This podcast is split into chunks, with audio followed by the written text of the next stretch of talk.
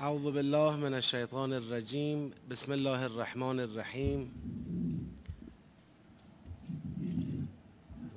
نیستی؟ الحمد لله رب العالمین و صلی الله علی سیدنا و نبینا حبیب اله العالمین ابو القاسم المصطفى محمد. اللهم صل علی محمد و محمد. و علی آله الطیبین الطاهرین و لعنت الله علی اعدائهم اجمعین من الان الى قیام یوم الدین. عرض سلام و ادب و احترام محضر خواهران و برادران گرامی حاضر در جلسه. خدا رو شکر می‌کنیم که توفیق عطا فرموده در پیشگاه مقدس قرآن کریم. شاگردی کنیم و از خدای بزرگ آجزانه مسئلت می‌کنیم تا آخرین نفس از عمرمون این توفیق رو از ما سلب نکنه به برکت صلوات بر محمد و آل محمد. اللهم صل علی محمد و آل محمد. با توجه به اینکه امروز روز تشییع پیکرهای پاک شهدا هست. 150 شهید تازه تفحص شده از دفاع مقدس امروز در این شهر. تشییع خواهند شد و جا داشت و حق مطلب هم این بود که ما در این مراسم شرکت می داشتیم. ولی با توجه به اینکه اطلاع رسانی مقدار مشکل بود برای تعطیل کردن جلسه گفتیم جلسه باشه در خدمت شما هستیم. ولی دیگه جلسه رو ساعت ده تمام می‌کنیم. یعنی یک سره میریم تا ده و نیم. حالا انشاءالله به یه بخشی از این مراسم بزرگوارانی که مایلند برسند انشاءالله بتونن توفیقش رو پیدا بکنن. قبل از شروع جلسه برای شادی ارواح طیبه شهدا روح پرفتوح امام شهدا به ویژه شهدایی که امروز در این شهر تشییع خواهند شد الفاتحه مع الصلوات. اللهم صل على محمد وآل محمد. أعوذ بالله من الشيطان الرجيم. بسم الله الرحمن الرحيم. الحمد لله رب العالمين. الرحمن الرحيم مالك يوم الدين. إياك نعبد وإياك نستعين. اهدنا الصراط المستقيم. صراط الذين أنعمت عليهم غير المغضوب عليهم ولا الضالين. بسم الله الرحمن الرحيم. قل هو الله احد الله الصمد لم یلد ولم یولد ولم یکن له کفوا احد. امیدواریم خدای بزرگ شفاعت این شهدا رو درباره ما مورد قبول قرار بده و امیدوار هستیم بیش از گذشته قدردان خون پاک این شهیدان باشیم و انشاءالله جامعه ما نزدیکتر بشه به راه روشن شهدا. اما بحث ما در سوره مبارکه نحل در مرحله دوم تدبر در سوره نحل هستیم و تو مرحله اول تک تک آیات رو خوندیم و معنی آیات رو توضیح دادیم. بنابراین در این مرحله نیازی نداریم به این که تک تک آیات رو بخوایم با دقت و تفصیل توضیح بدیم. این کار انجام شده. در این مرحله ما به دنبال کشف سیاقهای سوره هستیم. بتونیم اون دستبندی سوره رو تشخیص بدیم تا بتوانیم برای درک پیام سوره و هدف سوره یک گام جلوتر بریم. انشاءالله در مرحله بعدی بعد از اینکه سیاقها کشف شد در مرحله بعدی سیاقها رو جمعبندی می‌کنیم و در مرحله پس از اون که مرحله پایانی تدبر هست جلسات تدبری هست ارتباط سیاقها رو مورد بررسی قرار خواهیم داد. من یک نکته ای رو عرض بکنم. ببینید در مسئله تشخیص سیاقهای یک سوره حالتی که در بررسی هر آیه می‌تونه پیش بیاد شما هر آیه رو می‌خواید با قبل مقایسه کنید دیگه. حالات حالاتی که در بررسی هر آیه می‌تونه پیش بیاد سه تاست. یک حالت اینه که این آیه اتصالش به قبل واضحه. واضحه واضحه. یعنی کاملا از نظر معنا و از نظر لفظ شما به آیه نگاه می‌کنی کاملا مطمئنی که این در ادامه بحث قبلیه. خب به راحتی از روش رد میشیم میگیم این آیه متصله. یه وقت برخورد می‌کنیم به آیه ای که انفصالش واضحه. یعنی کاملا روشنه که این آیه از قبل خودش جداست و سرآغاز یک بحث جدیده. مثلا فرض کنید موضوع عوض شده اصلا. خب در اینجا هم به راحتی ما می‌تونیم از روی این آیه عبور کنیم و بگیم این آیه به قبل وصل نیست از قبلش جداست منفصله. اما یه حالت سومی که پیش میاد اینه این آیه رو ما تردید می‌کنیم. یعنی از یک جهت احساس می‌کنیم شاید ادامه بحث قبله. از جهت دیگر به آیه نگاه می‌کنیم احساس می‌کنیم شاید شروع بحث جدیده مردد میشیم. این بحث علمی اینجا شکل می‌گیره. بحث علمی اینجا شکل می‌گیره. اینجا باید قرائن را بررسی کنیم. ببینیم قرائن اتصال چیاست؟ اگر می‌خوایم بگیم آیه متصله چه نشانه هایی چه دلیل هایی داریم؟ اگر می‌خوایم بگیم آیه منفصله چه دلیل هایی داریم؟ چه نشانه هایی داریم؟ بعد قرائن را با هم مقایسه کنیم. اونی که سنگین تر بود جانب اونو می‌گیریم. اگر قرائن اتصال قوی تر بود بیشتر بود اتصال رو می‌گیریم. اگر قرائن انفصال بیشتر بود قوی تر بود انفصال رو می‌گیریم. و اگر با بررسی قرائن هم به نتیجه نرسیدیم و باز پنجا پنجا موندیم اینجا میگیم اصل بر چیه؟ اتصال است. یعنی چون اصل بر این نیست که آیه جدیدی شروع شده باشه سیاق جدیدی شروع شده باشه. اصل اینه که همین سیاقی توشیم داره ادامه پیدا می‌کنه. پس اگر بعد از تشخیص قرائن و شواهد و مقایسه اونها بازم به نتیجه نرسیدیم اصل رو بر اتصال قرار میدیم. حالا تو مرحله بعدی ممکنه یه چیزایی بفهمیم که متوجه بشیم اشتباه کردیم. ایرادی نداره اصلاح می‌کنیم. همیشه در تدبر این رو یادتون باشه در اجرای تدبر این رو یادتون باشه. انسان هر مرحله ای رو که داره تدبرش انجام میده ممکنه در مرحله بعدی در ادامه سوره به نکاتی به مسائلی برخورد بکنه که فهم او را نسبت به گذشته چه کار کنه؟ اصلاح بکنه تغییر بده این ایراد نیست. اصلا خاصیت تدبر همینه حسن تدبر همینه. که شما هرچی جلوتر میری گذشته خودش هم اگر اشکالی در گذشته وجود داشته باشه خودش رو نشون میده. فهمیده میشه که آقا این اشکال بود اینو اصلاح کن. این آیه رو نباید اینطور میفهمیدی. این سیاق رو نباید اینجا جدا می‌کردی. این معلوم میشه دیگه. و به عنوان یک جمله معترضه این رو هم از بنده بشنوید.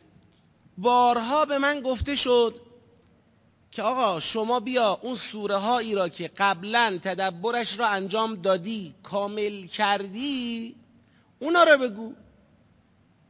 چرا یه سوره ای رو که همین الان خودت داری تدبر می‌کنی؟ من در واقع الان تو این جلسه که خدمت شما می‌رسم یه قدم از شما جلوترم. یعنی مثلا من هفته قبل کار کردم رو بحثایی که امروز می‌خوام ارائه بدم امروز ارائهش میدم. در طول هفته. این نیستش که مثلا سوره نحل رو فرض کنید چند سال قبل کار کردم و الان دارم خروجیشو نتیجه رو ارائه میدم یا کتابش نوشته شده. نه. بنده گفتم که ببینید این که آدم یه سوره ای رو تدبر کرده تمام کرده و ارائه میده اون یه حسنی داره یه لطفی داره. لطفش اینه که دیگه بحثاشو قبلا انجام داده و قرار نیست تو یه جایی از کلاسش بگه آقا این بحث قبلی رو من اصلاح می‌کنم. اون بحث قبلی مثلا به نظرم اشکال داشته اینجوری بهتر میشه. فرض بفرمایید. این حسنشه. کلاس یا جلسه ثبات بیشتری داره. اما از یک طرف از نظر پژوهشی اگر بهش نگاه کنیم یعنی از نظر کارورزی اگر بهش نگاه کنیم چون مسائل اون سوره برای من حل شده است دیگه اصلا اینجا تجربه کارورزی شکل نمی‌گیره که عجب چطور شد؟ یه بحث اینجوری دیده شد بعد اینجوری شد. خود این مباحثه خود این وضعیتی که ایجاد میشه به لحاظ کارورزی کارگاهی پژوهشی این بهتره. یعنی شما داغ داغ مطالب رو دریافت می‌کنید. و متوجه میشید که بله نگاه کنید در مسیر تحقیق تدبری یک سوره یه تطوری یه تکاملی شکل می‌گیره. انسان هرچی جلوتر میره با سوره معنوستر میشه. نگاهش به بخشهای دیگر سوره کاملتر میشه. این به نظر من حسن مضاعفی داره. لذا من نمیگم اون خوب نیست اما اینم بد نیست. این حالتم اشکال نداره از نظر من. هرچند ممکنه حالا یه خورده ای به ما گرفته بشه یه وقتایی که آه حرفت عوض شد. خب بشه. من از بابت خودم نگران نیستم که حالا حرفم عوض شد یا نشد. ما یه کار علمی داریم انجام میدیم. یه جایی ممکنه بخوایم اصلاحش بکنیم با جرأت اصلاحش می‌کنیم. یه کار پژوهشیه که قبلا سابقش یا نبوده یا خیلی کم بوده. این جمله معترضه تمام در واقع سیاق معترضه پاراگراف معترضه. این تمام و اما می‌خوام یک بحثی رو اصلاح بکنم. در جلسه قبلی تو اون بحث والذین هاجرو والذین هاجرو فینا داشت؟ فالله هاجرو فالله من بعد ما ظلمو اون سیاقی که گفتیم از الذین هاجرو شروع میشه یادتون باشه بحث بعدیش که بحث ارسال پیغمبر گرامی اسلام و شبهه رسالت اون حضرت بود. و بحث بعدیش که بحث افعمن الذین مکر و سیعات بود ما ستا رو با هم یه سیاق گرفتیم. همون موقع من گفتم گفتم بنده که مرددم که این ستا را یه سیاق بگیریم یا هر کدومش رو یه سیاق بگیریم. چون به لحاظ تعریف سیاق باید هر کدوم رو یه سیاق بگیریم. اما به لحاظ اینکه گفتیم وزن مطلب بالاخره با قبل و بعدش هماهنگی داشته باشه ستاشو با هم گفتیم ما یه سیاق در نظر بگیریم بهتره. من بیشتر مطالعه کردم بیشتر بررسی کردم. ترجیح دادم همون هر کدام یک سیاق رو در نظر بگیریم. قاعده تشخیص سیاق رو به هم نزنیم. ما رو قاعده تشخیص سیاق بریم جلو. اون چه که در ارتباط این سیاق ها به ذهنمون می‌رسه رو بگذاریم برای مرحله بعدی. یعنی پای تحلیل را در کشف سیاق ها باز نکنیم. بنابراین اون بخش را که با هم یه سیاق گرفته بودم به سه سیاق برمیگردونیم. حالا من یک بار سیاق های سوره رو مرور می‌کنم. سیاق اول سوره آیه یک و دو. سیاق دوم سوره از آیه سه شروع میشه.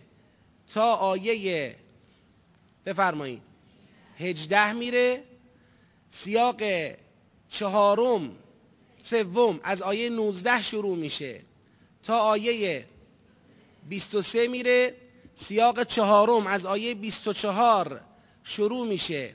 تا آیه 32 میره سیاق پنجم از آیه 33 شروع میشه. تا آیه 37 میره و سیاق ششم از 38 شروع میشه. تا آیه چهل سیاق هفتم. از چهل و یک تا چهل و دو سیاق هشتم. از چهل و سه تا چهل و چار و سیاق نهم. از چهل و پنج تا پنجاه. حالا رسیدیم به سیاق دهم. یک سلوات بفرستید.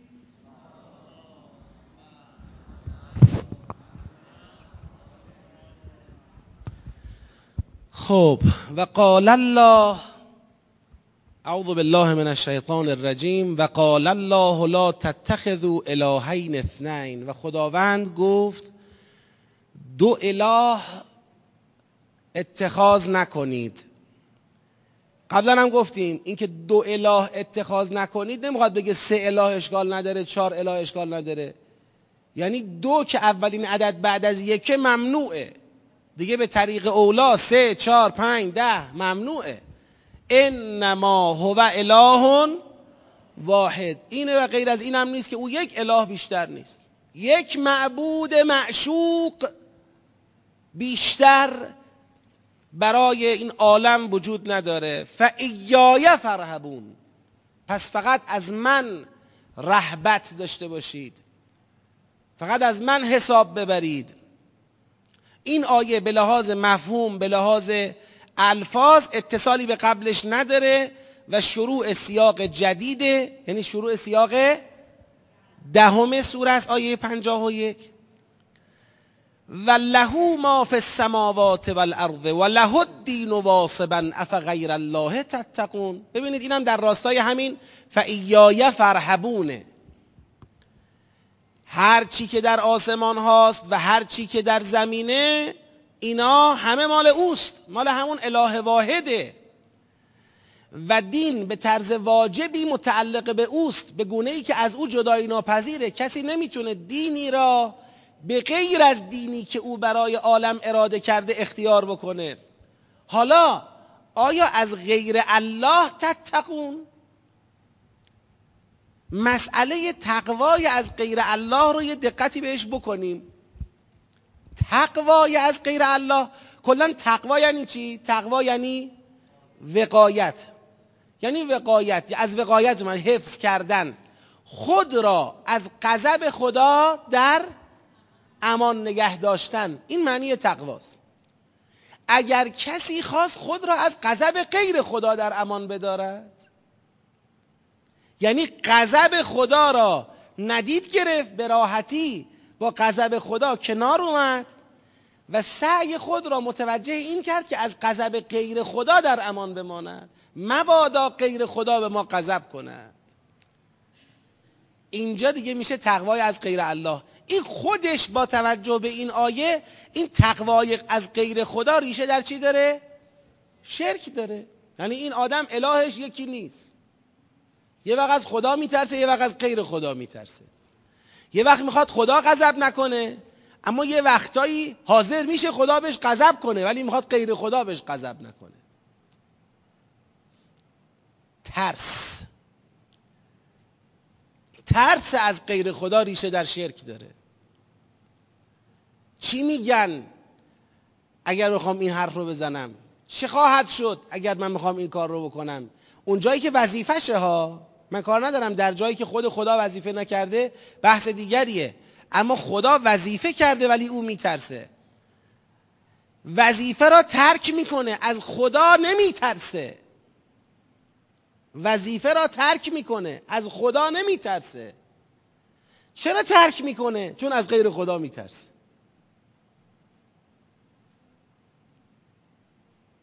الان جامعه ما حالا من کاری ندارم بحث امر به معروف نهی از منکر به عنوان مثال عرض می‌کنم این رو. که این مسئله در جامعه ما چه جایگاهی داره؟ حالا بعضیا فکر می‌کنن امر به معروف نهی از منکر فقط یه مصداق داره اونم تو خیابون به مردم تذکر دادنه که البته این فقط مصداقش نیست. این مصداق هم شرایط خاص خودش رو داره. نه امر به معروف نهی از منکر مفهوم وسیعیه. اما علت این که تو جامعه ما این مفهوم کمرنگ شده ترس از غیر خداست. ترس از موقعیت های شغلی ترس از موقعیت های اجتماعی ترس از از دست دادن بعضی از ثروت ها و پول ها ترس از آبرو ترس از غیر خدا. ریشه در چی داره شرک؟ نه فقط ترک امر به معروف و نهی از منکر که ارتکاب هر گناه دیگری و ترک هر واجب دیگری ریشه دارد در شرک. اگر ما شرک رو در وجودمون بتونیم از بین ببریم و بتونیم حل بکنیم اون وقت ما تجلی تقوا خواهد شد زندگیمون. تجلی خدا ترسی خواهد شد. یا مثلا فرض بفرمایید در مسائل سیاست خارجی ترس از دشمن اگر امر دائر شد بین اینکه از خدا بترسیم یا از دشمن خدا. خب چرا از خدا نترسیدیم؟ از دشمن خدا ترسیدیم از خدا نترسیدیم. یه وقتایی. خب اونجاها ضرر کردیم. این ریشه داره در اندیشه شرکالود ما.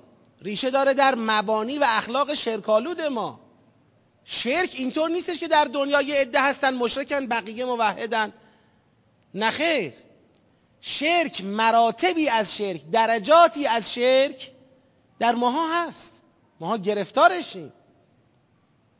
با اینکه مسلمانیم گرفتارشیم. فقط مسلمان خوب اونیه که هر روز بتونه شرکش را کمتر بکنه از بین ببره و خودش رو به توحید ناب و توحید خالص نزدیک بکنه. این مسلمان خوبه. و الا توقع نمیره که انسان یک دفعه با مسلمون شدن در تمام مراتب وجودی فکری اخلاقی رفتاری شرکش از بین بره. برای از بین بردن شرک و رسیدن به خلوص برای رسیدن به مقام مخلصین یا حتی مخلصین ما باید تلاش بکنیم و جهاد بکنیم. اف غیر الله تتقون؟ و ما بکم من نعمت فمن الله. ثم اذا مسکم الضر فالیه تجعرون. اینم در راستای همون مسئله است. له ما فی السماوات والارض و ما بکم من نعمت فمن الله. حالا که له ما فی السماوات والارض پس هر نعمتی هم که به شما رسیده از جانب خداست. وقتی هم که نعمتی از شما گرفته میشه ضرری به شما می‌رسه به درگاه خدا میایید پناهنده میشید از خدا التماس می‌کنید. سلامتیت از بین میره بچت مریض میشه توی اتاق عمل تو پشت در اتاق عمل وایسادی کیو داری صدا می‌زنی؟ توی شرایط سختی مثلا گرفتار شدی هر لحظه ممکنه آسیب جانی بهت بخوره آسیب مالی سنگین بهت بخوره یک ضرر معتنابه متوجهت بشه. کیو صدا می‌زنی؟ اون ضرر رو برطرف کنه از تو. ماجرای کشتی که خود خدا در قرآن مثالش رو زده که وقتی کشتی در معرض غرق قرار می‌گیره خب تا یه وقتی این طرف میگه الان این باد میخوابه الان این بارون فروکش می‌کنه الان تمام میشه. بعد می‌بینه نه جدی شد. کم کم صدای شکستن کشتی داره میاد. میریزن روی عرشه میرن طرف ناخدا. ناخدا چی داره میشه؟ چه خبره؟ ناخدا میگه نگران نباشید دارم کشتی رو هدایت می‌کنم. الان مشکل حل میشه می‌بینن نه. یه دفعه دیگه این سکانم از جای زد بیرون. ناخدا هم دیگه مونده داره آسمون رو نگاه می‌کنه. دیگه ناخدا و اهل کشتی همه با هم زانو می‌زنن به درگاه خدا. نامسلمون خدا نشناس هم اونجا خدا رو صدا می‌زنه. خب بابا اینی که وقتی گرفتار میشی صداش می‌کنی کیه؟ ثم اذا کشف الضر عنکم اذا فریق منکم بربهم یشرکون. وقتی میاد ضرر رو برطرف می‌کنه ازت. صداش می‌زنی مشکل تو حل می‌کنه. اون وقت میای دو مرتبه برای او شریک قرار میدی. بازم غیر او را شریک می‌کنی. ولی نعمت اوست. برطرف کننده ضررها اوست. ولی سراغ غیر او میری بازم. چی انسان را می‌کشه به سوی غیر او؟ این ترس شوم در وجود انسان ریشه در چی داره؟ چرا واقعا انسان اینقدر نمک نشناسی می‌کنه؟ لیکفروا بما آتیناهم. محصول این شرک اینه. ببینید من دارم رد میشم. چرا رد میشم؟ چون اتصال بگید. واضحه. اتصال واضحه. یعنی دیگه لازم نیست ما اینجا وایسیم بحث بکنیم. کسی اینجا نمیگه جدا شد که من الان بخوام بحث کنم. بگم شد یا نشد. لیکفروا بما آتیناهم. برای خدا شریک قرار میدن تا نسبت به اون چه بهشون عطا کردیم که عبارت باشد از نعمت ها به اون کفر بورزن. حالا خدا چیکار می‌کنه؟ خدا میگه خب حالا که شما شریک قرار دادید برای من و کفران کردید آنچه را به شما داده ام نعمت هایی را که به شما داده ام. پس از این به بعد دیگه نعمت بتون بگید. نه اینو نمیگه. میگه فتمتعو. برید بهره من باشید. برید بخورید. برید قشنگ استفادتون رو بکنید. ما اینقدر عجول نیستیم. فتمتعو. بهره من باشید فسوف تعلمون. بعدا می‌فهمید. بعدا می‌فهمید. فسوف تعلمون. این مسئله کار رو سخت می‌کنه. اگر خدای حکیم این عالم نظام دنیا را به گونه ای طراحی کرده بود که وقتی کفران می‌کنی نسبت به نعمتهای او و شریک قرار می‌دهی برای او. نعمت را از تو بگیرد و تو را از حق ادامه زندگی با رفاه و آسایش محروم بکند. کار آسونتر بود امتحان در اون صورت آسونتر بود. ولی او ارادش به این تعلق گرفته که حتی نسبت به کافران مشرک هم فرصت زندگی و بهرهمندی از این دنیا را از اونها سلب نمی کند. فتمتعو و اونها رو واگذار می‌کنه به چی؟ به آینده. فسوف تعلمون. و یجعلون لما لا یعلمون نصیبا مما رزقناهم. و قرار میدن برای اونچه که نمی‌دانند نصیبی سهمی از آنچه ما روزیشون کردیم. تالله قسم به خدا لتسالن عما کنتم تفترون. قطعا سوال خواهید شد از آنچه که افترا میبستید. از اون افتراهایی که به خدا میبستید از شما سوال خواهد شد. اتصال واضحه یا واضح نیست؟ واضحه؟ توضیح بدید چرا؟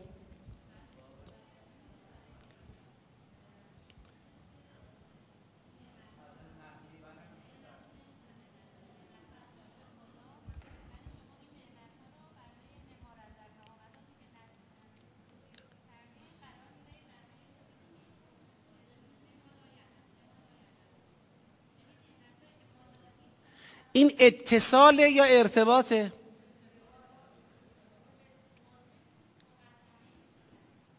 ببینید اتصال یعنی اون پاراگراف قبلیه تمام نشده. پاراگراف قبلی رو بار بریم. ببینید برمیگردیم اینجا. لهو ما فی السماوات والارض و له الدین واصبا. اف غیر الله تتقون. و ما بكم من نعمت فمن الله ثم اذا مسكم الضر فالیه تجعرون ثم اذا کشف الضر عنكم اذا فریق منكم بربهم بربهم یشرکون لیکفروا به ما آتیناهم. نعمت او داده. ضرر می‌رسه به سوی او پناه می‌برید. ضرر رو برطرف می‌کنه یه عده از شما دوباره مشرک میشن. تا کفران کنن نسبت به اونچه به اونها داده ایم. بابا برید بخورید بعدا خواهید فهمید. و یجعلون لما لا یعلمون نصیبا مما رزقناهم. ببینید من میگم اتصال برقرار نیست. اونی که شما میگید ارتباطه. یعنی یه نقطه سر خط. این سر خط چیه؟ این سر خط اون بحثه. یعنی یکی از جلوات شرک. آقا درسته تو بحث قبلی مشخص کرد که اینها نسبت به نعمت و ولی نعمت کفران می‌کنن و برای ولی نعمت چی قرار میدن؟ شریک قرار میدن. این بحث مشخص شد و تحلیل شد. اما حالا یکی از جلوات شرک اینه که یجعلون لما لا یعلمون نصیبا مما رزقناهم. خود این بحث می‌خواد. باز این شرک جلوات دیگری هم بگید دارد. به نظر حقیر همین مقدار برای اینکه بگیم یه سیاق جدید شروع میشه کافیه. این یجعلونه به آیه قبلیش و حتی به آیه قبل ترش بگید و حتی به آیه قبل ترش متصل نیست. این یجعلونه باید از روی یجعلونه شما بیاید بالا برسید به کجا؟ برسید به لهو ما فی السماوات یا برسید به بله ما بکن من نعمت فمن الله. یعنی اون بحثی که راجع به اصل شرک شده اون بحث تمامه یجعلونه به نظر حقیر می‌رسه که شروع سیاق جدید برای روشن کردن یکی از جلوه های شرک و اونم اینه که این مشرکان میان برای آنچه که نمی‌دانند و به اون علم ندارند نصیبی از آنچه خدا روزیشون کرده قرار میدن این یه مسئله از خودش چی بود سوال؟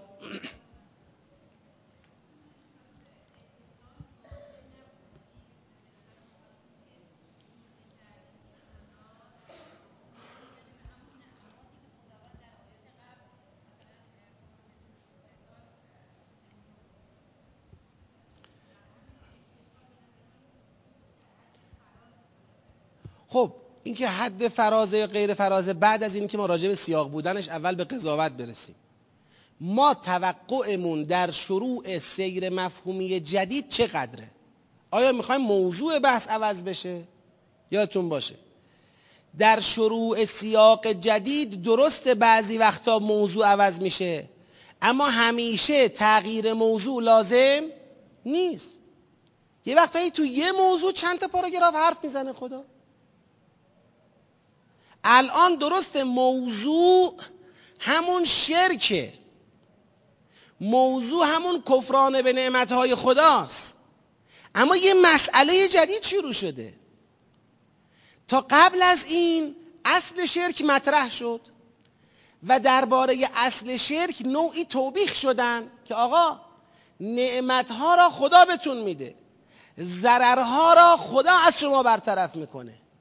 بعد شما وقتی ضررها را خدا ازتون برطرف کرد میاید برای همون خدا شریک قرار می‌دید و با این شرکتون آنچه را خدا بهتون داده چه می‌کنید؟ کفران می‌کنید. باشه کفران می‌کنید بکنید.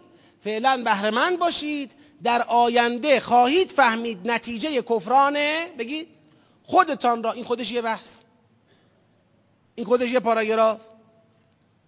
حالا نقطه سر خط. چشم.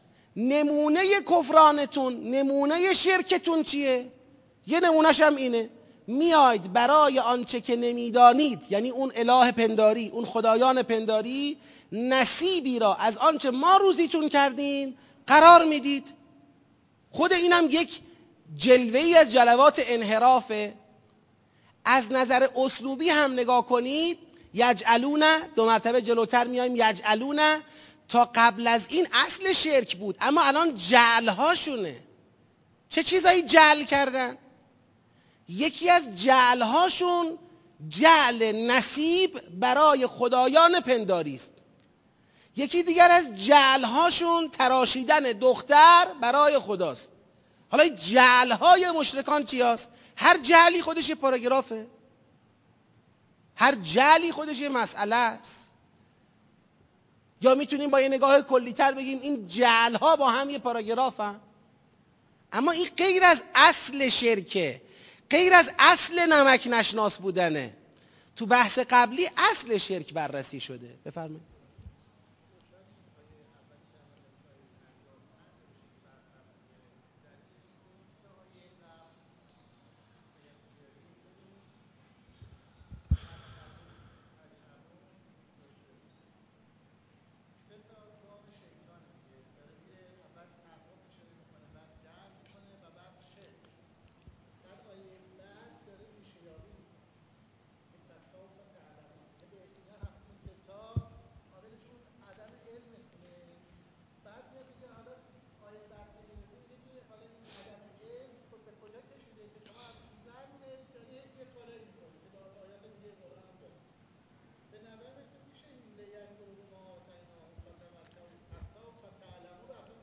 سوال لیکفرو را می شود شروع سیاق گرفت؟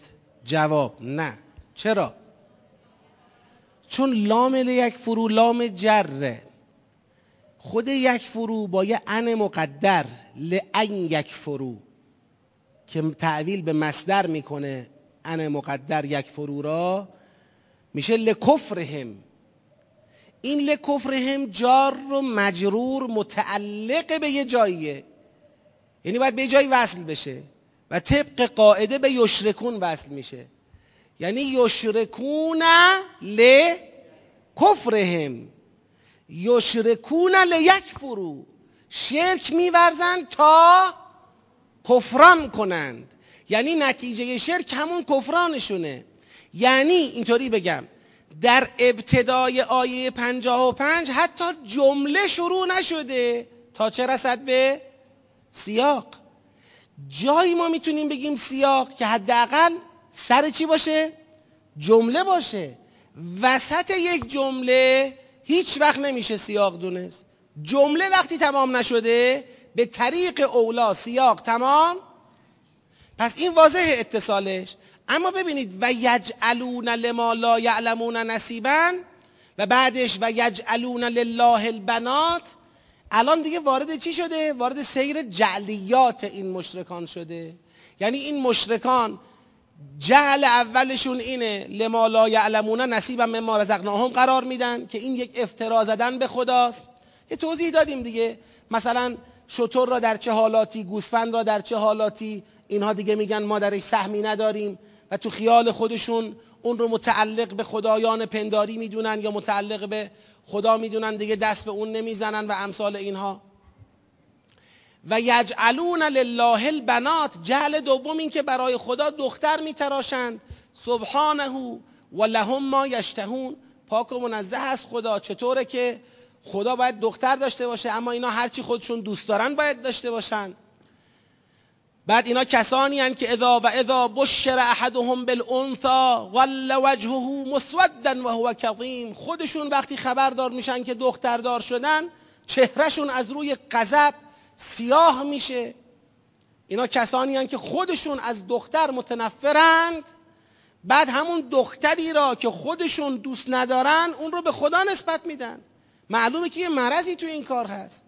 اگر آدم واقعا سالم باشه بر فرض اگر دختر را در فرهنگ خودش چیزه نمی‌دونم موجود نمی‌دونم حقیری می‌بینه چرا اینو میاد میگه حال خدا؟ چرا برای خدا وقتی می‌خواد فرزند به تراشه میگه دختر؟ که گفتیم سوره مبارکه نجم به این مسئله اشاره کرده. خود این یه مچگیریه. خود این نشون میده که اینها در این اعتقاد خودشون دچار اعوجاجن. یعنی سلامت فکری و سلامت نفسانی پشتش نیست. یتوارا من القوم من سوء ما بشر بهی همین آدمی که خبردار شده که دختر به خدا به او داده فرار می‌کنه از قومش به خاطر بدی خبری که به او داده شده. با خودش فکر می‌کنه ایمسکهو علاهون؟ آیا قبول کنه اون دختر را نگه داره پستی را بپذیره خاری را بپذیره؟ ام ید صحوف تراب یا اینکه اون دختر را در خاک پنهان کنه. الا ساء ما یحکمون؟ بدانید چه بد است این چه حکم می‌کنن. حالا اونایی که می‌گفتید متصله یعنی تا اینجاها هم می‌خواستید متصل بدانید؟ آه ببینید یکی از نشانه های تشخیص سیاق اینه. بنده. وقتی برخورد کنم به یه آیه ای مثل شما به این یجعلونه. و احساس کنم متصله میگم خب یجعلونه. بله من باشم و این یه دونه یجعلونه. میگم متصله دیگه. حالا اون بحث شرک اینم یکی از نمونه های بگید؟ شرک. یه قدم میرم جلوتر میرم گفت یه یجعلونه دیگه هم گفت. جل شد دو تا خودش شد یه مسئله ای باز یکم میرم جلوتر میرم جل دوم مفصل داره. بگید توضیح می‌فهمم بس پاراگراف جدا شده یه جایی. اصلا یه بحث دیگه شد الان دیگه. این بحث دیگه غیر از اون بحثیه که بابا من دارم نعمتها را به شما میدم. چرا غیر من رو ازش میترسید چرا تقوای از غیر من پیشه می‌کنی؟ اون یه بحث بوده. اینم یه بحثه. درست این بحث به اون بحث ربط داره ولی این بحث به اون بحث متصل نیست. پس یکی از راههایی که تردید ما را در یک آیه می‌تونه برطرف بکنه ادامه دادن بحثه. یعنی من برم جلو و ببینم که جلوتر چه اتفاقی می‌خواد بیفته. ما بارها در استدلال های استدلال های سیاق شناسی بنده بارها اشاره کردم به این مسئله که بله ما بودیم و این آیه می‌گفتیم متصل. ولی وقتی جلوتر میریم می‌بینیم که نه یه بحثیه خودش اصلا. خودش یه پاراگرافیه. خب بعد للذین بله للذین لا یؤمنون بالآخرته مثل السوء ولله المثل الاعلا و هو العزیز الحکیم مثل السوء چیه؟ چیه؟ همین نسبت دادن یک چیزی که ناخوشاینده. مثل اعلا چیه؟ منزه بودن از شرکه. خداوند میاد میگه که یعنی اون تهمتی که زدید تهمت بیجایی است. و لو یؤاخذ الله الناس بظلمهم و اگر خدا مردم را به خاطر ظلمشون اخذ کند ما ترک علیها من دابه. نباید رو زمین هیچ جنبنده ای بگذاره. ولکن یؤخرهم الی اجل مسمى. ولی خدا فرصت میده تا عجل معین. فاذا جاء اجلهم لا یستأخرون ساعتا ولا یستقدمون. متصل یا منفصل؟ متصله در حقیقت خداوند داره نسبت به دو ظلمی که در آیات قبل مطرح کرد. یک یجعلون لما لا یعلمون نصیبا. مما رزقناهم. دو یجعلون لله بنات این دوتا جل که دوتا ظلم آشکار دوتا حرف مفت آشکار. ببینید خود این یک مسئله سا یه بار شرک در وجود یه نفر هست اما جلوه در قالب جعلیات پیدا بگید نکرده. این یه حساب داره. اونم بده اون شرکم بده اون شرکم باید برطرف کنه انسان و به سمت توحید بره. اما یه بار انسان شرکش اومده دیگه رسما تئوریزه شده. اون شرک آمده تبدیل به یک جعلیاتی شده. یه دینی از اون شرک تراشیده شده. خیلی فرق می‌کنه. درسته ما دائما میگیم آقا شرک حتی در مهام هست اما شرک خفی با شرک جلی خیلی فرق می‌کنه. اون شرکی که انسان تئوریزش کرده اون شرکی که در قالب دین نمود پیدا کرده جل درست کرده طرف اومده مبتنی بر اندیشه شرکالود خودش برای خدا برای غیر خدا نصیب از رزق الهی قرار داده یا آمده برای خدا دختر تراشیده و امثال اینها این دیگه یک ظلم نابخشودنیه. خدا میگه اگر مردم را به خاطر ظلمشون من بخوام مؤاخذه کنم هیچ جنبنده ای رو زمین نمیمونه. اینم یه وقتی اومده بود تو ذهنم توی همین فواصل. دوست داشتم تو این جلسه بهش اشاره بکنم که البته بارها گفته شده ولی بعضی وقتا گفتنش بازم خوبه. اخیرا که نخست وزیر ژاپن آمده بود به ایران. من این مسئله اومد به ذهنم. که واقعا شما نگاه بکنید الان یکی از کشورهای پیشرفته صنعتی دنیا ژاپنه.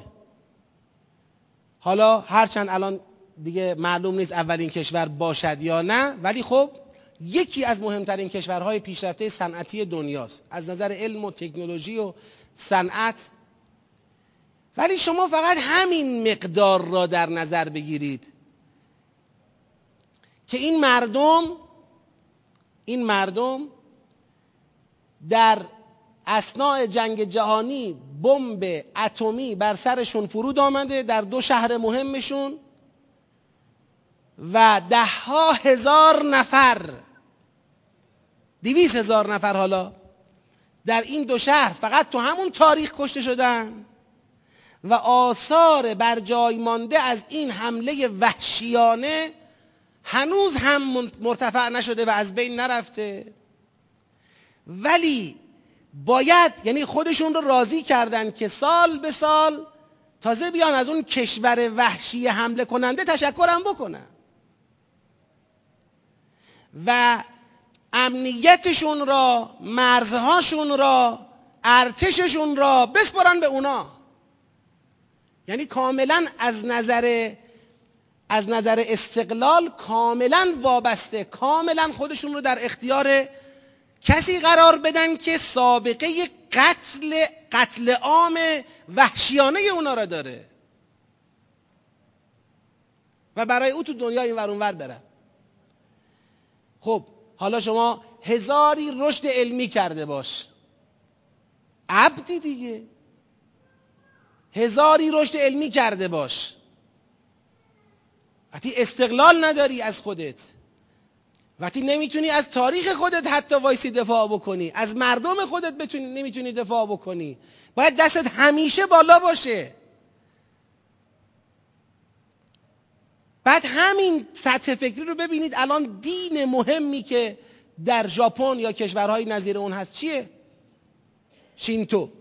چی میپرستن؟ یعنی یکی از شاخه های بت پرستی شرک جلی. یا بعد مثلا هندوستان یکی از کشورهایی که از نظر صنعت پیشرفت داره گاو بپرسته. در دنیای امروز یه چیزی رو من قبلا هم گفتم. یه چیزی رو به ما قبولوندن مهم نیست چی میپرستی. مهم نیست چه جوری فکر می‌کنی.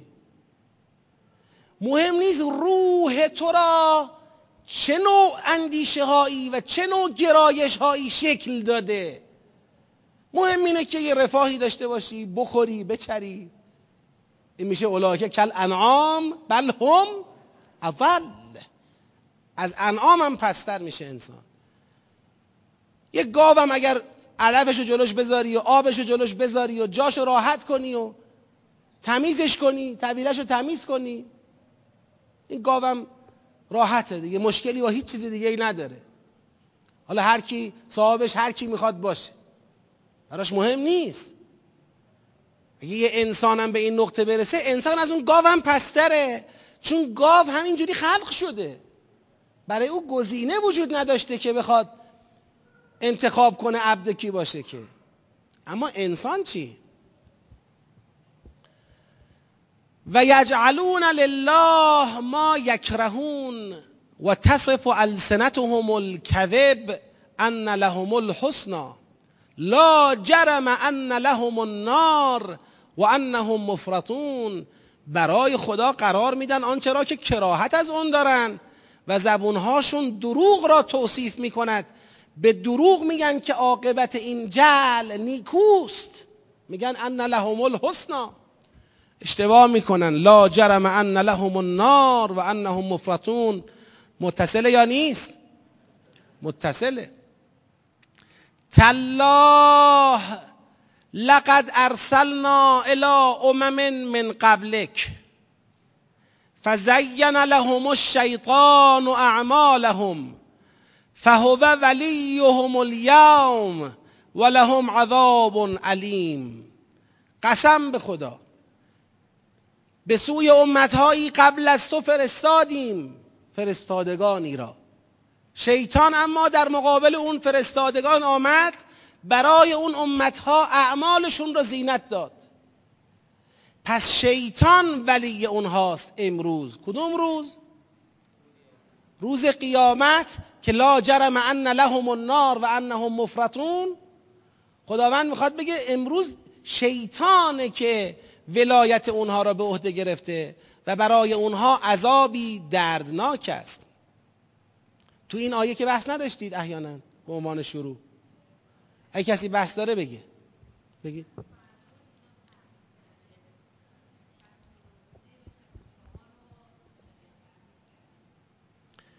ببینید در آیه 62 خداوند فرمود یعنی دیگه پایان این مسئله این یجعلون جنبندی جعلای قبلی در پایانش فرمود لا جرم ان لهم النار. قطعا اینا سهمشون چیه؟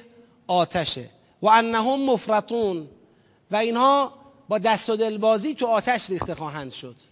با دست و دلبازی تو آتش ریخته خواهند شد. حالا این ریخته شدن تو آتش محصول چیه؟ محصول این است که آیا حجت بر اونها تمام نبوده رفتن تو آتش؟ میگه نه. چطور تو الان رسولی؟ قسم به خدا قبل از تو هم هر امتی که وجود داشته رسولانی داشته. ولی شیطان در مقابل اونها آمده زینت داده اعمال اون امت را براشون. پس امروز دیگه ولایت اونها با شیطانه. یعنی دیگه امروز این تو آتش ریخته شدن را از چشم خدا بگید نبینن. اینا خودشون تحت سرپرستی شیطان این مسیر رو انتخاب کردن. خودشون خودشون را تو آتش گرفتار کردن. به نظر من اتصالش قوی تر از این که بخوایم بگیم فضا عوض شده. این در دامنه همین بحث ان لهم النار و لهم عذاب علیم و توجیه این مطلب است که چرا اینا با دست و دل بازی تو آتش ریخته می‌شوند. می‌خواد بگه این ورود دست جمعی اینها به آتش محصول ولایتی است که از شیطان قبول کردن و بیاعتنایی که به رسولان ما کردن. و الا ما فرستاده بودیم کسانی را که اونها را از آتش نجات بدن. ببینید یه جورایی اینجا توی انتقال نرم داره به فضای آخرت. اینجا که گفت لا جرم ان لهم النار و انهم مفرطون اینو تو این دنیا داره میگه.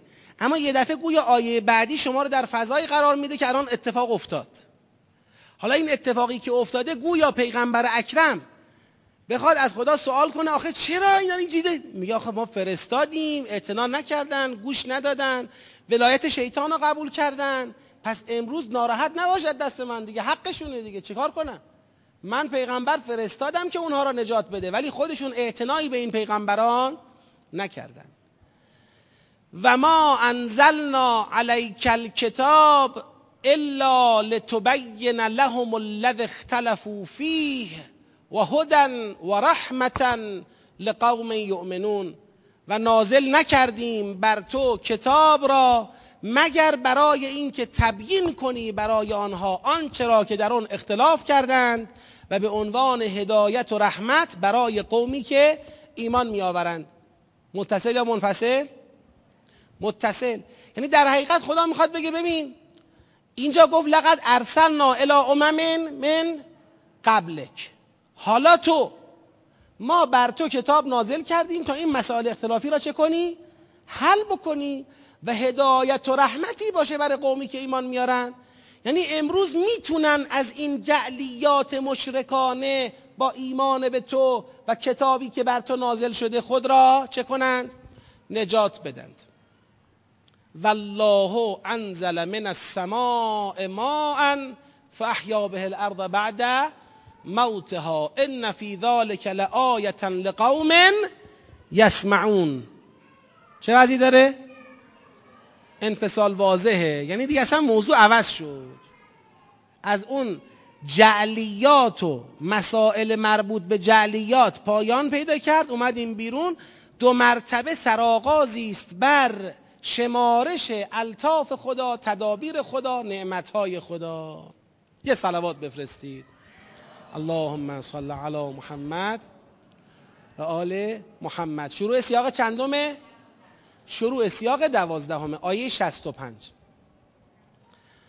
والله انزل من السماء ماء فاحیا به الارض بعد موتها. مفهوم روشنه. ان فی ذلك لآیه لقوم یسمعون. و ان لكم فی الانعام لعبرة. نسقيكم مما في بطونه من بين فرث ودم لبنا خالصا سائغا للشاربين. شیر انزل من السماء ماء آب. ان لکم فی الانعام لعبرا نسقیکم مما فی بطونه شیر. به شیر توجه بکنید. واقعا یه لحظه توجه بکنید.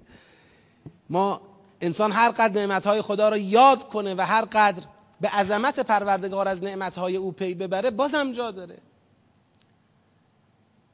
چی می‌خوره؟ چی میده؟ گاو و گوسفند و بز و شتر میرن تو صحرا.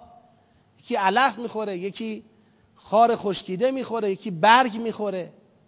از اون چیزایی که اگر ما بخوایم بازیافت بکنیم دیگه حد اکثر بتونیم ازش یه چیزی واسه سوزوندن در بیاریم یا دیگه خیلی هنر بکنیم ببریمش مثلا توی صنعت یه استفاده ازش بکنیم. از اینا خداوند توی سیستمی شیر استخراج می‌کنه. یه نوشیدنی مغذی مقوی پروتئینش کلسیومش نمی‌دونم ویتامینهاش. ویتامین هم داره شیر؟ من یا اشتهار نگم بعدا غلط هم در بیاد. خب؟ یه غذای کامل. واقعا قدرت پروردگار. بعد این خدا را رها کنه انسان از غیر او بترسه. غیر او را شریک او قرار بده. انسان واقعا به خودش ظلم کرده.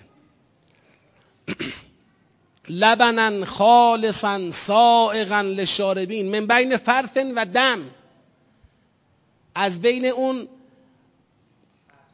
غذای هضم شده تو معده کیموس فکر کنم درسته؟ دفعه قبل یادم مونده. و خون از بین این شیر سائق خالص برای نوشیدن لذت بخش.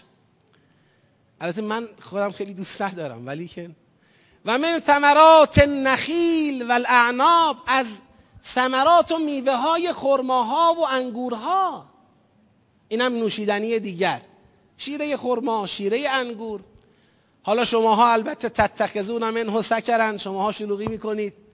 از همون شیره خرما و انگور و از اون میوه ها برای خودتون یه وقت مشروبات مست کننده اتخاذ می‌کنید. ولی و رزقا حسنا. رزق حسن هم ازش در میاد. و رزقا حسنا. ان فی ذلک لآیه لقوم یعقلون. او قبلی ان فی ذلک لآیه لقوم یسمعون. ان فی ذلک لآیه لقوم یعقلون و اوحى ربك الى النحل ان اتخذی من الجبال بیوتا و من الشجر و مما یعرشون یعرشون آی زنبور این نکته هم بگم. یه وقتایی دیدم توی کانال ها توی بعضی از نوشته ها بعضی اشاره کردن میگن در تحقیقات علمی ثابت شده که اون زنبوری که نمی‌دونم خانه می‌سازه شهد می‌گیره چه می‌کنه فلان اینا این زنبور چیه؟ معنسه بعد قرآن کریم 1400 سال قبل به این مسئله در قالب این افعال اشاره کرده. ان تخذی فعل امر معنسه یا مثلا بعدا میاد ثم کلی فسلکی اینا همه فعل امر معنسن این اشتباهه. خواهشان اینو به قرآن نسبت ندیم. اگر هم مذکر بود بازم چی می اومد؟ ان اتخذی فسلکی به خاطر اینکه این اتخذی و فسلکی به یک زنبور گفته نشده که. این به جنس زنبور گفته شده و جمع غیر عاقل جمع غیر عاقل تو زبان عربی براش مفرد معنس میاد. یعنی اگر مثلا یه گله گاو بودن نمیگیم ایشان تو زبان عربی. یک اشاره مثلا نمیگه هم تلک. یعنی مفرد معنس میاد برای جمع غیر عاقل. حتی اگر در تحقیقات علمی ثابت شده باشه معنس بودن زنبورهایی که اصل رو می‌سازند بازم به این مسئله با این افعال اشاره نشده. این افعال باید اینجوری می اومده بله؟ بله. بله. بله همینطوره. اونجا میگه یا ایتها النمل یا ایتها النمل. این ایتها ایتها خودش همون خطاب مفرد مؤنثه. ببینید اینم بگم ها میشه با ملاحظاتی قانونش عوض کرد.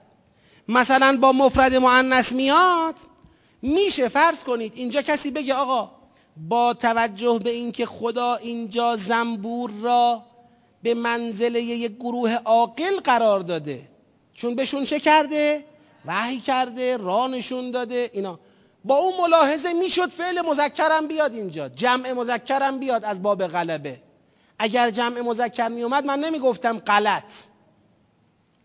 اما حالا که مفرد مؤنث آمده معنیش این نیست که به یه زنبور خدا دستور داده؟ خانم ببخشید. لطفا برید اینجا یه دونه شما کندو بسازید. و این جمع به جمع زنبورها خدا دستور داده. یا باید جمع مذکر جمع مذکر بیاد یا باید چی بیاد؟ مفرد مؤنث بیاد. تمام. حالا که جمع مذکر نیامده پس مفرد مؤنث میاد. معنیش این نیست که دیگه مفرد مؤنث اومد یعنی به تک تک زنبورهای مؤنث خداوند خطاب قرار داده تو برو مثلا لونه بساز تو برو نمی‌دونم بگو بگم. شهد بردار و اصل درست کن و این حرفا اینجوری نیست. خب و اوحى ربك الى النحل ان اتخذي من الجبال بيوتا ومن الشجر ومما يعرشون ثم كلي من كل الثمرات. فاسلكي سبل ربك ذللا. یخرج من بطونها شراب مختلف الوانه خیلی عجیبه. این نکته رو من اخیرا چون شنیدم ما یکی از بستگانمون زنبور داره من باش زیاد صحبت کردم درباره زنبور اینا. ازش سوال کردم که این زمستون زنبوراتون رو چیکار؟ حالا بعضی که زنبورا رو ییلاق قشلاق فلان به جای خودش. اما خب اونایی که زنبوراشون توی منطقه سردسیریه گفتم زمستون چیکار می‌کنید این زنبوراتون رو؟ چون به من گفته بود که زنبور عمرش کلا سی الا چل روزه. این زنبورای کارگری که میرن کار می‌کنن و شهد میارن و چه می‌کنن اینا سی الا چل روز عمرشونه. بیشتر نه. بعد گفتم پس زمستون چه کار می‌کنید؟ گفت تنها گروهی از زنبورها که عمرشون چند ماه طول می‌کشه اون آخرین زنبورهایی که تو شهریور به دنیا میان. اونا برای طول زمستون عمر می‌کنن.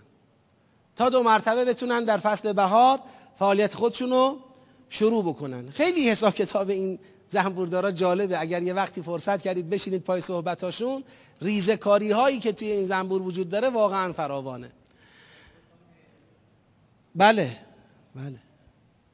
این قبلا هم گفته بودید منم خیلی هاشو قبلا گفتم اشکال نداره. شوخی می‌کنم. فصل کی سبل رب که ذللا یخرج من بطونها شراب مختلف الوانه. بازم ببینید قبلی چی بود؟ آب. بعد چی بود؟ شیر. بعد چی بود؟ شیره انگور و شیره خرما و تمام خروجی هاش حالا چیه؟ اصل شراب مختلف الوانه فیه شفاء للناس. که در این شراب شفایی برای مردمه. ان فی ذلک لآیه لقوم یتفکرون. همانا در این مسئله آیه و نشانه است برای قومی که تفکر می‌کنند قوم یسمعون قوم بگید. یعقلون قوم یتفکرون. بله. والله ببخشید. حواسم پرت شد. والله خلقکم ثم یتوفاکم و منکم من یرد الى ارذل العمر لکی لا یعلم بعد علم شیئا ان الله علیم قدیر. این آیه به نظرتون چیه وضعیتش؟ شروع سیاق جدیده. چرا؟ درسته درست بحث قبلی هم با چی شروع شده بود؟ والله. اما داشت به تدبیرات خدا در مورد انواع شراب و نوشیدنی ها اشاره می کرد این والله و بحث و کشونده به سمت چی؟ خلقت انسان توفی انسان عمر انسان. والله خلقكم ثم يتوفاكم و منكم من يرد الى ارذل العمر لكي لا يعلم بعد علم شيئا ان الله علیم قدیر والله فضل بعضكم على بعض حالا که خدا شما را خلق کرد همین خدا بعض شما را بر بعض دیگر فضیلت و برتری بخشید فر رزق تو رزقشون فمن الذین فضلوا برادی رزقهم على ما ملکت ایمانهم فهم فیه سواء هیچ وقت اینطور نیست که کسانی که فضیلت داده شدند بتونن رزق خود را به مملوک خود برگردانند و با مملوک خیش در رزق خودشون چی بشن؟ شریک بشن. که گفتم این آیه رو قبلا چرا خدا فرموده؟ این آیه هنوز با این آیه کار داره خدا. میگه شما در نظام انسانی خودتون اگر شما مالک کسی بودید مالک برده ای بودید مالک کنیزی بودید و آمدید از اموال خودتون به او چیزی دادید هیچ وقت شما با او در این اموال مساوی نمی‌شوید چرا؟ چون او و آنچه دارد بازم مال کیه؟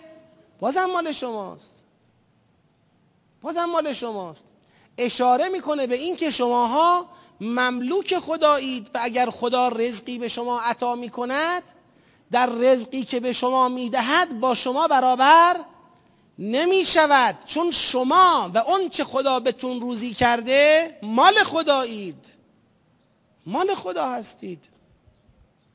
از اینجا بعد کم کم داره سوره میره به همون سمت اجتماعی خودش.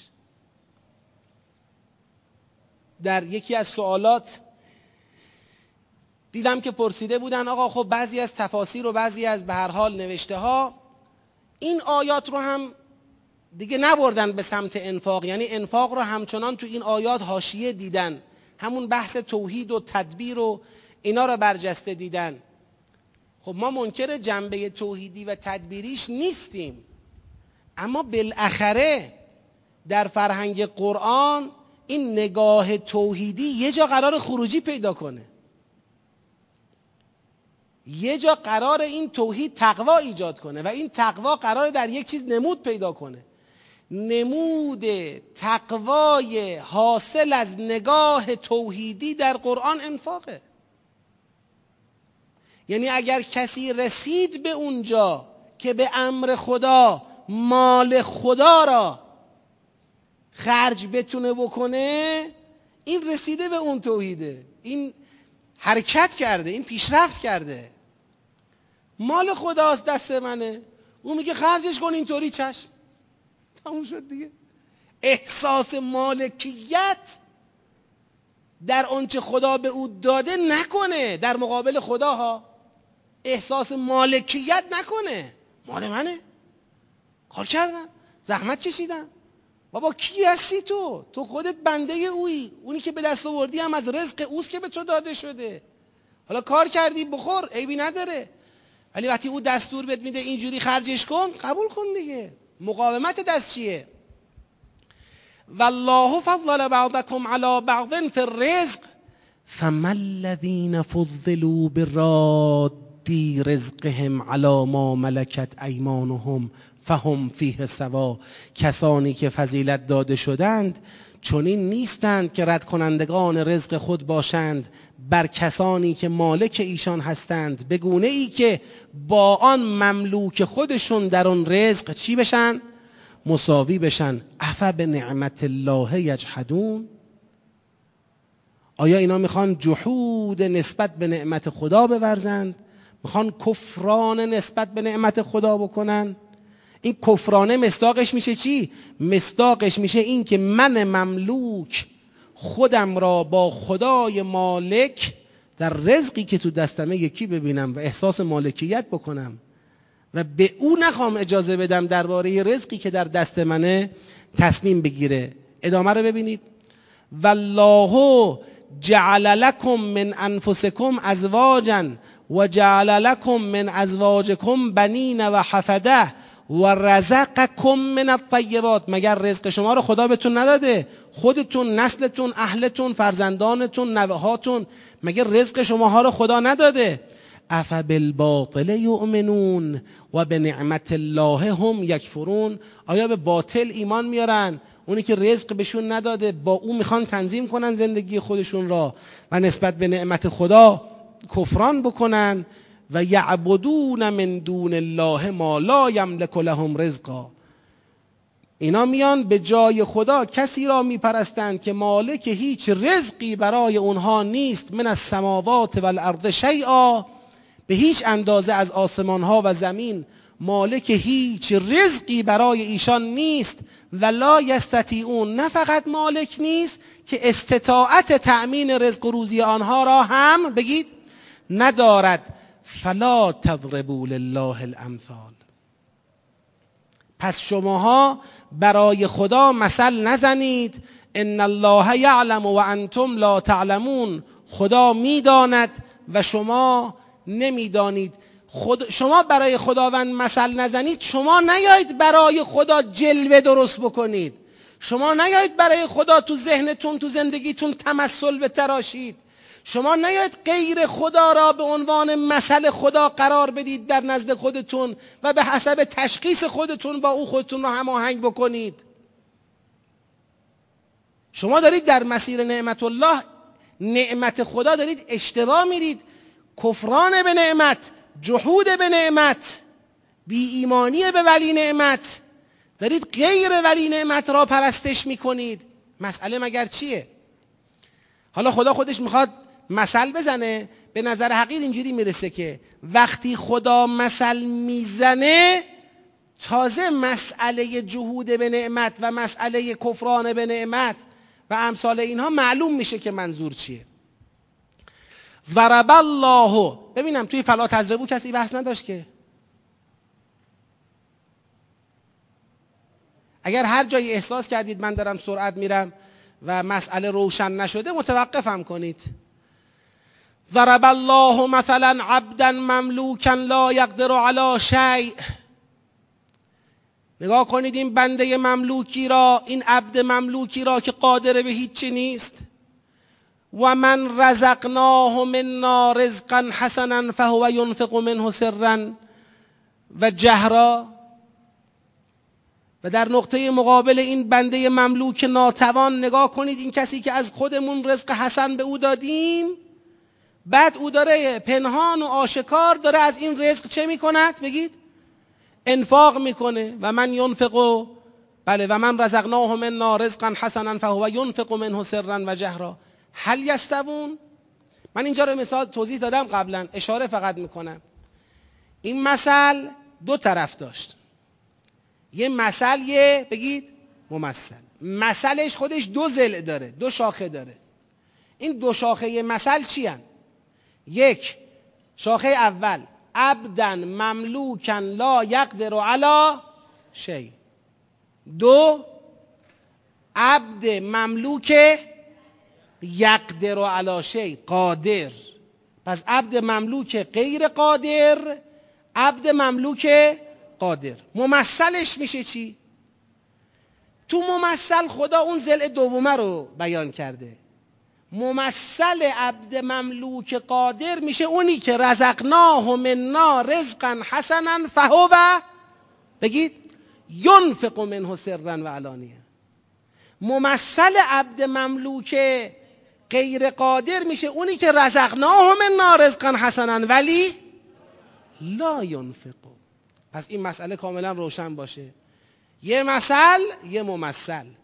تو زل مثل خدا یه شاخه رو گفته تو زل ممثل شاخه مقابلش رو گفته. شما باید اینا رو با هم تکمیل کنید. تو زل مثل شاخه عبد مملوک لا یقدر رو گفته عبد مملوک قادر رو سپرده به خودت. تو, ز... تو بخش ممثل خدا شاخه عبد مملوک قادر رو گفته که ینفقو ینفقو اون یکی که لا ینفقو را سپرده به خودت. در حقیقت خدا می‌خواد بگه مسئله اینجاست. مسئله اینه که من دارم به بندگان خودم رزق میدم. بعد از بندگان خودم می‌خوام اون رزقی که من بهشون دادم از این رزق انفاق بکنن. اینا احساس مالکیت می‌کنن. خودشونو با من درباره اون رزق یکی می‌بینن. خیال می‌کنن مال خودشونه. چه اینکه قبلا مال من بوده. نمی‌دونه که خودش با اونی که داره مال منه. این میشه یعبدون من دون الله ما لا یملک لهم رزقا. این عبد چیز دیگه ای شده. عبد کسی جز ولی نعمت شده. اطاعت کسی جز ولی نعمت را می‌کنه. ولی اون کس کی باشه بگید؟ خودش باشه ها. افرعیت من اتخذ الههو بگید؟ هوا. ولو هوای نفسش باشه. این نمی‌تونه طبق فرمان خدا عمل بکنه. من خواهش می‌کنم این مسئله انفاق و توحید و نسبت انفاق و توحید را جدی بگیرید. من احساس می‌کنم هنوز بعضیا تو ذهنشون اینطوره که مسئله انفاق هم یه کاریه و ما داریم پررنگش می‌کنیم. این فقط این سوره نیست. شما برید سوره یاسین چیه مگر موضوع سوره یاسین؟ سوره یاسین هم همینه خب. در سوره یاسین مسئله این است که یک عده را خدا میگه و آیتون لهم و آیتون لهم و آیتون لهم آیات ربوبیت رو میشمره و آیت لهم الارض المیته و آیت لهم اللیل آیت لهم نمی‌دونم انا حملناهم این آیات ربوبیت رو میشمره بعد میگه اما یک عده از این آیات چه می‌کنن؟ بگید. اعراض می‌کنن روی گردانن این عده که اعراض می‌کنن حرفشون چیه؟ میگن انطعم من لو یشاء الله اطعمه. اصلا دعوا سر انفاقه. اصلا وقتی توحید جهان بینی توحید وقتی می‌رسد به ایدئولوژی انفاق و ایدئولوژی عدالت اجتماعی اینجا مخالف جدی پیدا می‌کنه. اینجاست که دیگه نه نگاه های طبقاتی دوران جاهلیت نه نگاه های سرمایهداری امروز دنیا نمی‌تونن باهاش کنار بیان. میان تازه یک ای با این کنار بیان مثلا میان با نگاه های کارگری مسئله رو حل کنن با نگاه های کمونیستی مسئله رو حل کنن. خود توحید رو میبازن. لذا همونجام فشل میشن همونجام کج میرن همونجام راه خراب می‌کنن. این مسئله مهمی است برای بشریت. جهانبینی توحیدی سمرش فرهنگ انفاق و تأمین عدالت اجتماعیه تأمین عدالت اجتماعی هم این نیستش که همه باید یک مساوی پول داشته باشن. هیچ کس نباید از دیگری پولدارتر بشه. ما همچین همچین خروجی نداره. اما در جهان بینی در ایدئولوژی انفاق ناشی از جهان بینی توحیدی استثمار جا نداره. نظام طبقاتی جا نداره. استعمار جا نداره. تو بهرهمندی از ضروریات زندگی ایجاد محدودیت معنی نداره.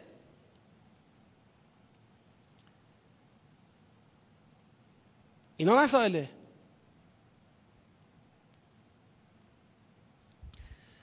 لذا این خواهش هم اینه. این بخش از سوره به نظر حقیر یک بخش بسیار سرنوشت ساز تو این سوره است. یعنی تازه ما بعد از کلی بحثای کلی توحید و شرک و مظاهر ربوبیت اینجا داره سوره می‌رسه به اون جنبه های کاربردیش به اون جنبه های عینی و عملیاتیش رو زمین. چه اتفاقاتی باید بیفته تو فرهنگ ما چه اتفاقاتی باید بیفته؟ همینجا رو میایم. طوری تفسیرش می‌کنیم که بازم اینم توش انفاق گم میشه. خود خدا قشنگ داره باز می‌کنه. میگه ببین من دارم مثل برات می‌زنم. شما مثل برای من نزنید. من براتون مثل می‌زنم. مثل اینه. عبد مملوک لایقدر رو ببین. این ورم نگاه کن. اینی که بهش رزق دادم انفاق می‌کنه سرم و علانیتا. اینا مساوی این بنده مفخوری که رزق بهش میدم. از تو شکم زنبور از تو بین فرسادم از نمی‌دونم معده گاو و گوسفند. از آسمان آب براش نازل می‌کنم. از درختان خرما و انگور شیره ها رو براش استخراج می‌کنم. این بنده مفخور نمک نشناسی که یه دستور از دستورات منو که میگم برو برس به اون بدبخت و بیچاره ها. عدالت اجتماعی رو برو دنبالش. این اطاعت نمی‌کنه. اینو شما مقایسه کن با این بنده دیگرم که به اونم دارم میدم. این رزق را اما استفاده می‌کنه. طبق فرمان من انفاق می‌کنه. سرا انفاق می‌کنه علانیتا انفاق می‌کنه. این دوتا مساوی هن. اینجا خروجیشه. خیال نکنیم که بله اون موقع که پیغمبر اکرم آمد توحید را آورد. اینا همینجوری با توحید مشکل داشتن. همینجوری نبود. وقتی می‌رسید به این نقطه دیگه توحید قابل هضم نبود. و الا تو بیا بگو خدا یکیه. من تا حالا می‌گفتم دو تا حالا منم میگم یکیه. چی بشه؟ قراره اونی که اگه پذیرفتیم یکیه بیایم تو خطش بیایم تو چارچوبش بیایم تو الگوی او حرکت بکنیم. اون تقواه بیاد اون ترس از خدا بیاد. الحمدلله بل اکثرهم لا یعلمون. و ضرب الله مثلا رجلین. یه مسئله دیگه بذارید درتون بگم. خدا میفرماید. احدهما ابکم لا یقدر علی شیء یکی لاله. قادر بر هیچ کاری هم نیست و هو کل علی مولاه سروار بر مولای خودش. اینما یوجه لا یعت بخیر. هر جا این بنده رو میفرسته این عبد رو میفرسته هیچ فایده ای نداره هیچ کاری از دستش بر نمیاد. لا یعت بخیر. هل یستوی هو و من یأمر بالعدل؟ اینجا سطح مثل رو آورده در لایه دعوت کنندگان تو مسئله قبلی سطح مثل در اصل تفاوت دو گروهه. یه گروه کسانی که رزق خدا را می‌خورن ولی عبد خدا نیستن و حاضر به اطاعت امر خدا در مالی که تو دستشونه نیستن و انفاق نمی‌کنن. گروه دیگر کسانی که رزق خدا را می‌خورن و اطاعت امر او می‌کنن و انفاق می‌کنن. مسئله قبلی در لایه خود این دو گروهه. تو مسئله بعدی یه قدم اومده بالاتر. گفته ببین این لاله چرا ابکم؟ چرا لال بودنش مهم دونسته؟ چون حاضر نیست زبان باز کنه برای دعوت به حق برای دعوت به عدل. این یکی رو ببین یعمر بالعدل. امر به عدل می‌کنه. یه لایه بالاتره تو لایه دعوت کنندگانه. اون بنده ای که دهنش رو بسته خیری هم از او نمی‌رسه کله بر مولای خودشه. و این بنده دیگری که امر به عدل می‌کنه آیا اینا با هم مساوی هن؟ هفتاد و پنج با هفتاد و چار خب این در نقطه مقابل لا تزربو ضربه است دیگه. باشه باشه. اتفاقا این مسئله همینه. می‌خوام بگم اون پرهیز از این انفاق تو نگاه خدا پرهیز از این انفاقه دوری کردن از این امر به عدل این خودش زیر سایه مثل زدن برای خداست. یعنی اون جعلیاتی که تو وادی شرک واسه خودشون تراشیدن اونا شده توجیهاتی که حاضر نیستن بیان تو این راه قرار بگیرن. خدا می‌خواد بگه شماها دارید کسی را شماها که دارید کسی را به جز رازق میپرستید برای خدا مثلی زدید که حقش را نداشتید. بذارید مثل را من براتون بزنم. منی که رازقم مثل برای شما بزنم نه شما مثل برای من. من از شما توقعم اینه. من از شما اینو می‌خوام. اینطوریه. این تقابلش اتفاقا با توجه به همین مسئله ارتباط توحید و رزقه ارتباط جهانبینی توحیدی و فرهنگ ایدولوژی انفاق.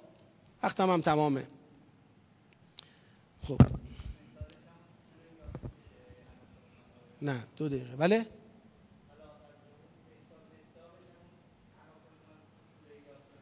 انات من لو یشاء الله اطعمه. حالا انشاءالله تو دور بعدی من اینجاها بیشتر توضیح خواهم داد بازم. حالا تا آیه 76 رو فعلا داشته باشیم. انشاءالله ادامه بحثمون میمونه برای جلسه بعدی.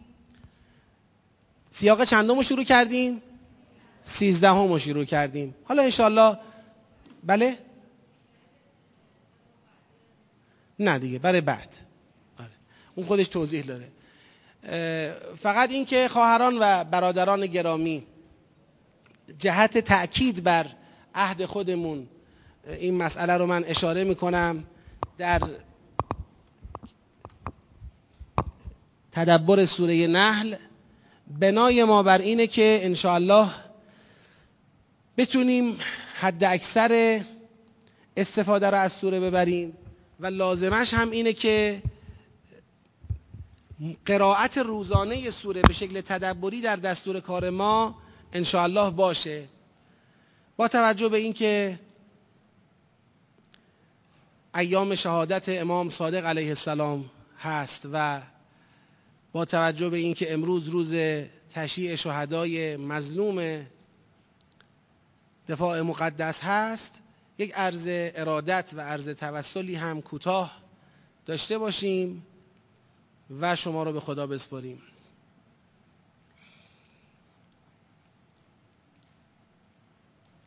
خیلی از خدا بخوایم که ما را در زمره شهدا قرار بده.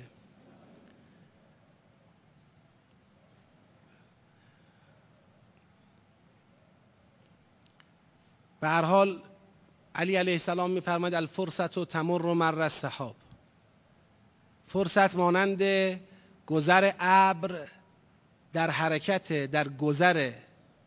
از دست میره. چشم بر هم بزنی خواهی دید که فرصت دیگه نیست.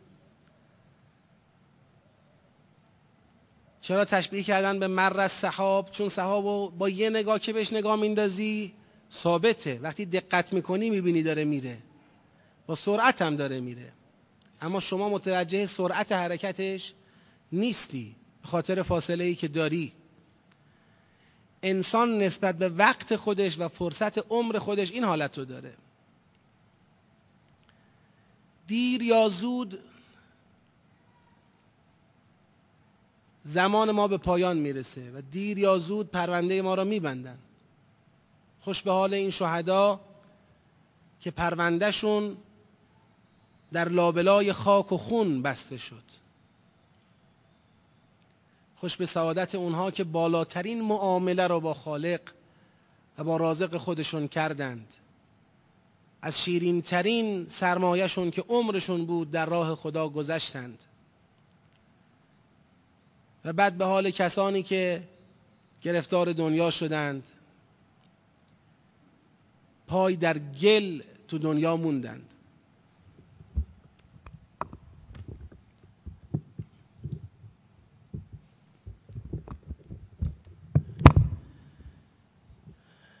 ماجرای ابا عبدالله الحسین علیه السلام و یاران با وفای اون حضرت از جهات مختلف درس آموزه.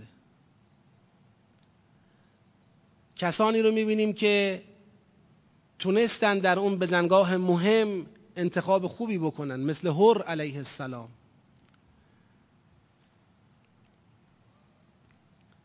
و کسانی هم می‌بینیم که از اون فرصت طلایی و تاریخی نتونستن استفاده کنن. و از میدان فرار کردن یا اصلا با حضرت همراه نشدن. این قافله داره میره به هر حال.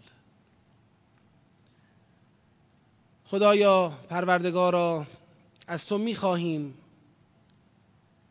دلهای ما را جذب کنی. از تو می‌خواهیم عمر ما را به بهای رضایت خودت از ما بخری. به کمتر از رضایت خدا ثانیه ای از عمر اگر فروخته بشه خسارت. ثانیه ای از عمر به کمتر از رضایت خدا. اما خدایا تو خودت می‌دونی که به خاطر قفلاتمون به خاطر کوچکیمون چه ساعاتی و چه روزهایی از عمر ما تباه شده از دست رفته و خسارت کردیم. ای خدای جبار جبران اون رو از تو می‌خوایم. خدایا ما را به قافله شهدای کربلا ملحق بفرما. خدایا ما را به قافله شهدای کربلای ایران اسلامی خودمون ملحق بفرما. اللهم صل على محمد وآل محمد. اللهم صل على محمد وآل محمد امام صادق علیه السلام حدیثی دارن در مصباح الشریعه از حضرت نقل شده فرمودند. به نقل از پیامبر گرامی اسلام فرمودند. من احب لقاء الله احب الله لقاءه. هر کی ملاقات با خدا رو دوست داشته باشه خدا هم ملاقات با او رو دوست داره. و من کره لقاء الله کره الله لقاءه. هر کی از ملاقات با خدا کراهت داشته باشه خدا هم از ملاقات با او کراهت داره. اللهم صل على محمد وآل محمد. وعجل فرجهم وأهلك أعداءهم أجمعين.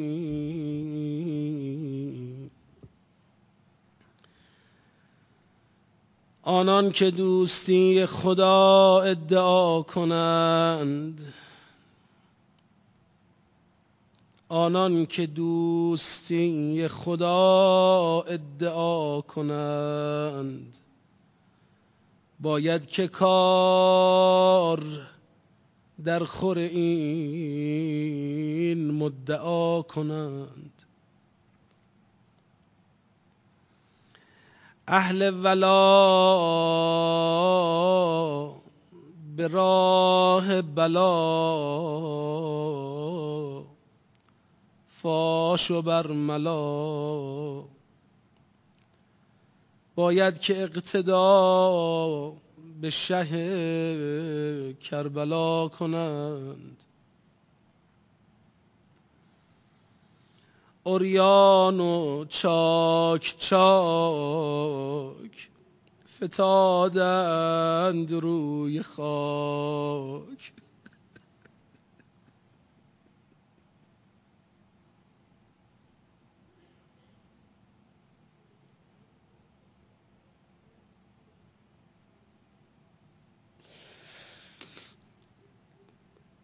اوریان و چاک چاک فتادند روی خاک. آنان که خاک را به نظر کیمیا کنند. فردا که حق به وعده خود می کند وفا آیا شود که گوشه چشمی به ما کنند؟ فردا که حق به وعده خود می کند وفا آیا شود که گوشه چشمی به ما کند؟ بر ذره گر نظر لطف بوتراب کند بر آسمان رود و کار آفتاب کند. السلام علیک یا ابا عبدالله. وعلى الارواح التي حلت بفنائك سلام بر تو و بر همه اون ارواح پاکی که در آستانه تو به خاک افتادن. السلام عليك يا أبا عبد الله. وعلى الأرواح التي حلت بثنائك. عليكم مني سلام الله. أبدا ما بقيت وبقي الليل والنهار. ولا جعله الله آخر العهد منی لزیارتکم. آقا جان میشه اون لحظه ای که ملک الموت یا یاران او بر بالین ما حاضر میشن شما رو هم ما زیارت کنی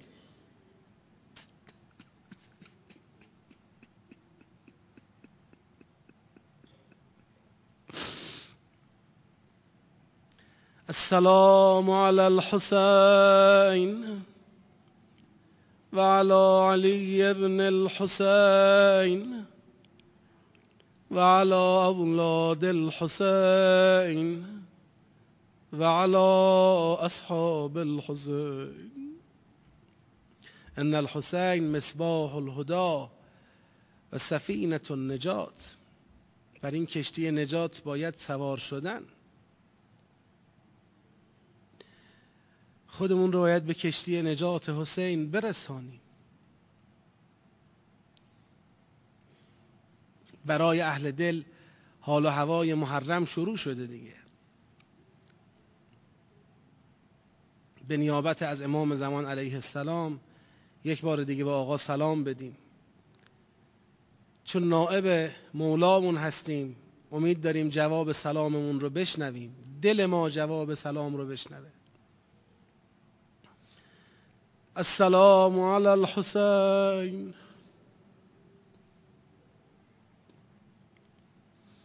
فرمود ای جد غریب من روز و شب بر تو گریه می‌کنم. اونقدر گریه می‌کنم که اشک چشمم به خون بدل شود. السلام على الحسين وعلى علي بن الحسين وعلى أولاد الحسين وعلى اصحاب الحسين. یک بارم به نیابت از شهدایی که امروز در تهران تشییع میشن. جوون مردایی که جون عزیزشون کف دستشون تو میدان ها بودن. جوون مردانی که نزدیک سی سال یا بیشتره که تو خاکهای گرم جبهه ها آرمیدند. مادران منتظر داشتند. پدران منتظر داشتند. همسران منتظر فرزندان منتظر. برادران و خواهران منتظر داشتند. دوستی داشتم که برادرش مفقود الاثر بود شهید مفقود الاثر بود مادرش پیر بود. سالها گذشته بود از مفقود شدن برادرشون. خدا رو شاهد می‌گرفت. می‌گفت هنوز هم وقتی صدای زنگ در بلند میشه مادر من فکر می‌کنه که برادرم اومده.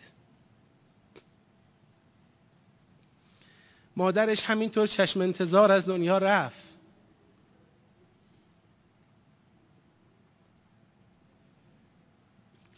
به نیابت از طرف این شهدا و خانواده هاشون یک بار دیگه سلام بدیم. السلام علی الحسین وعلى علي بن الحسين وعلى أولاد الحسين وعلى أصحاب الحسين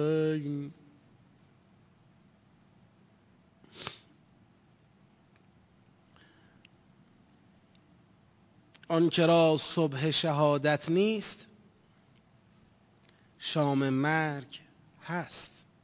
خدایا عمر ما را ختم به شهادت در راه خودت بفرما. خدایا عافیت طلبی رفاه طلبی دنیا طلبی از وجود ما ذهن ما جان ما دور بفرما. ما را رهرو راه شهدا رهرو به راه حسین ابن علی علیه السلام و یاران با وفای اون حضرت قرار بده. امام عزیزمون شهدامون غریق رحمت بفرما. رهبر عزیزمون معید و ملهم و محفوظ و منصور بدار. رزمندگان اسلام در هر جبهه‌ای که برای تو می جنگند خدایا پیروزشون بفرما. دشمنان اسلام خدایا سرکوبشون بفرما. ما را به وظایفمون آگاه و عامل بفرما. توفیق خدمت بیشتر به قرآن و فرهنگ اهل بیت به ما عطا بفرما. جهت شادی ارواح طیبه شهدا و روح پرفتوح امام. بلند صلوات ختم کنیم.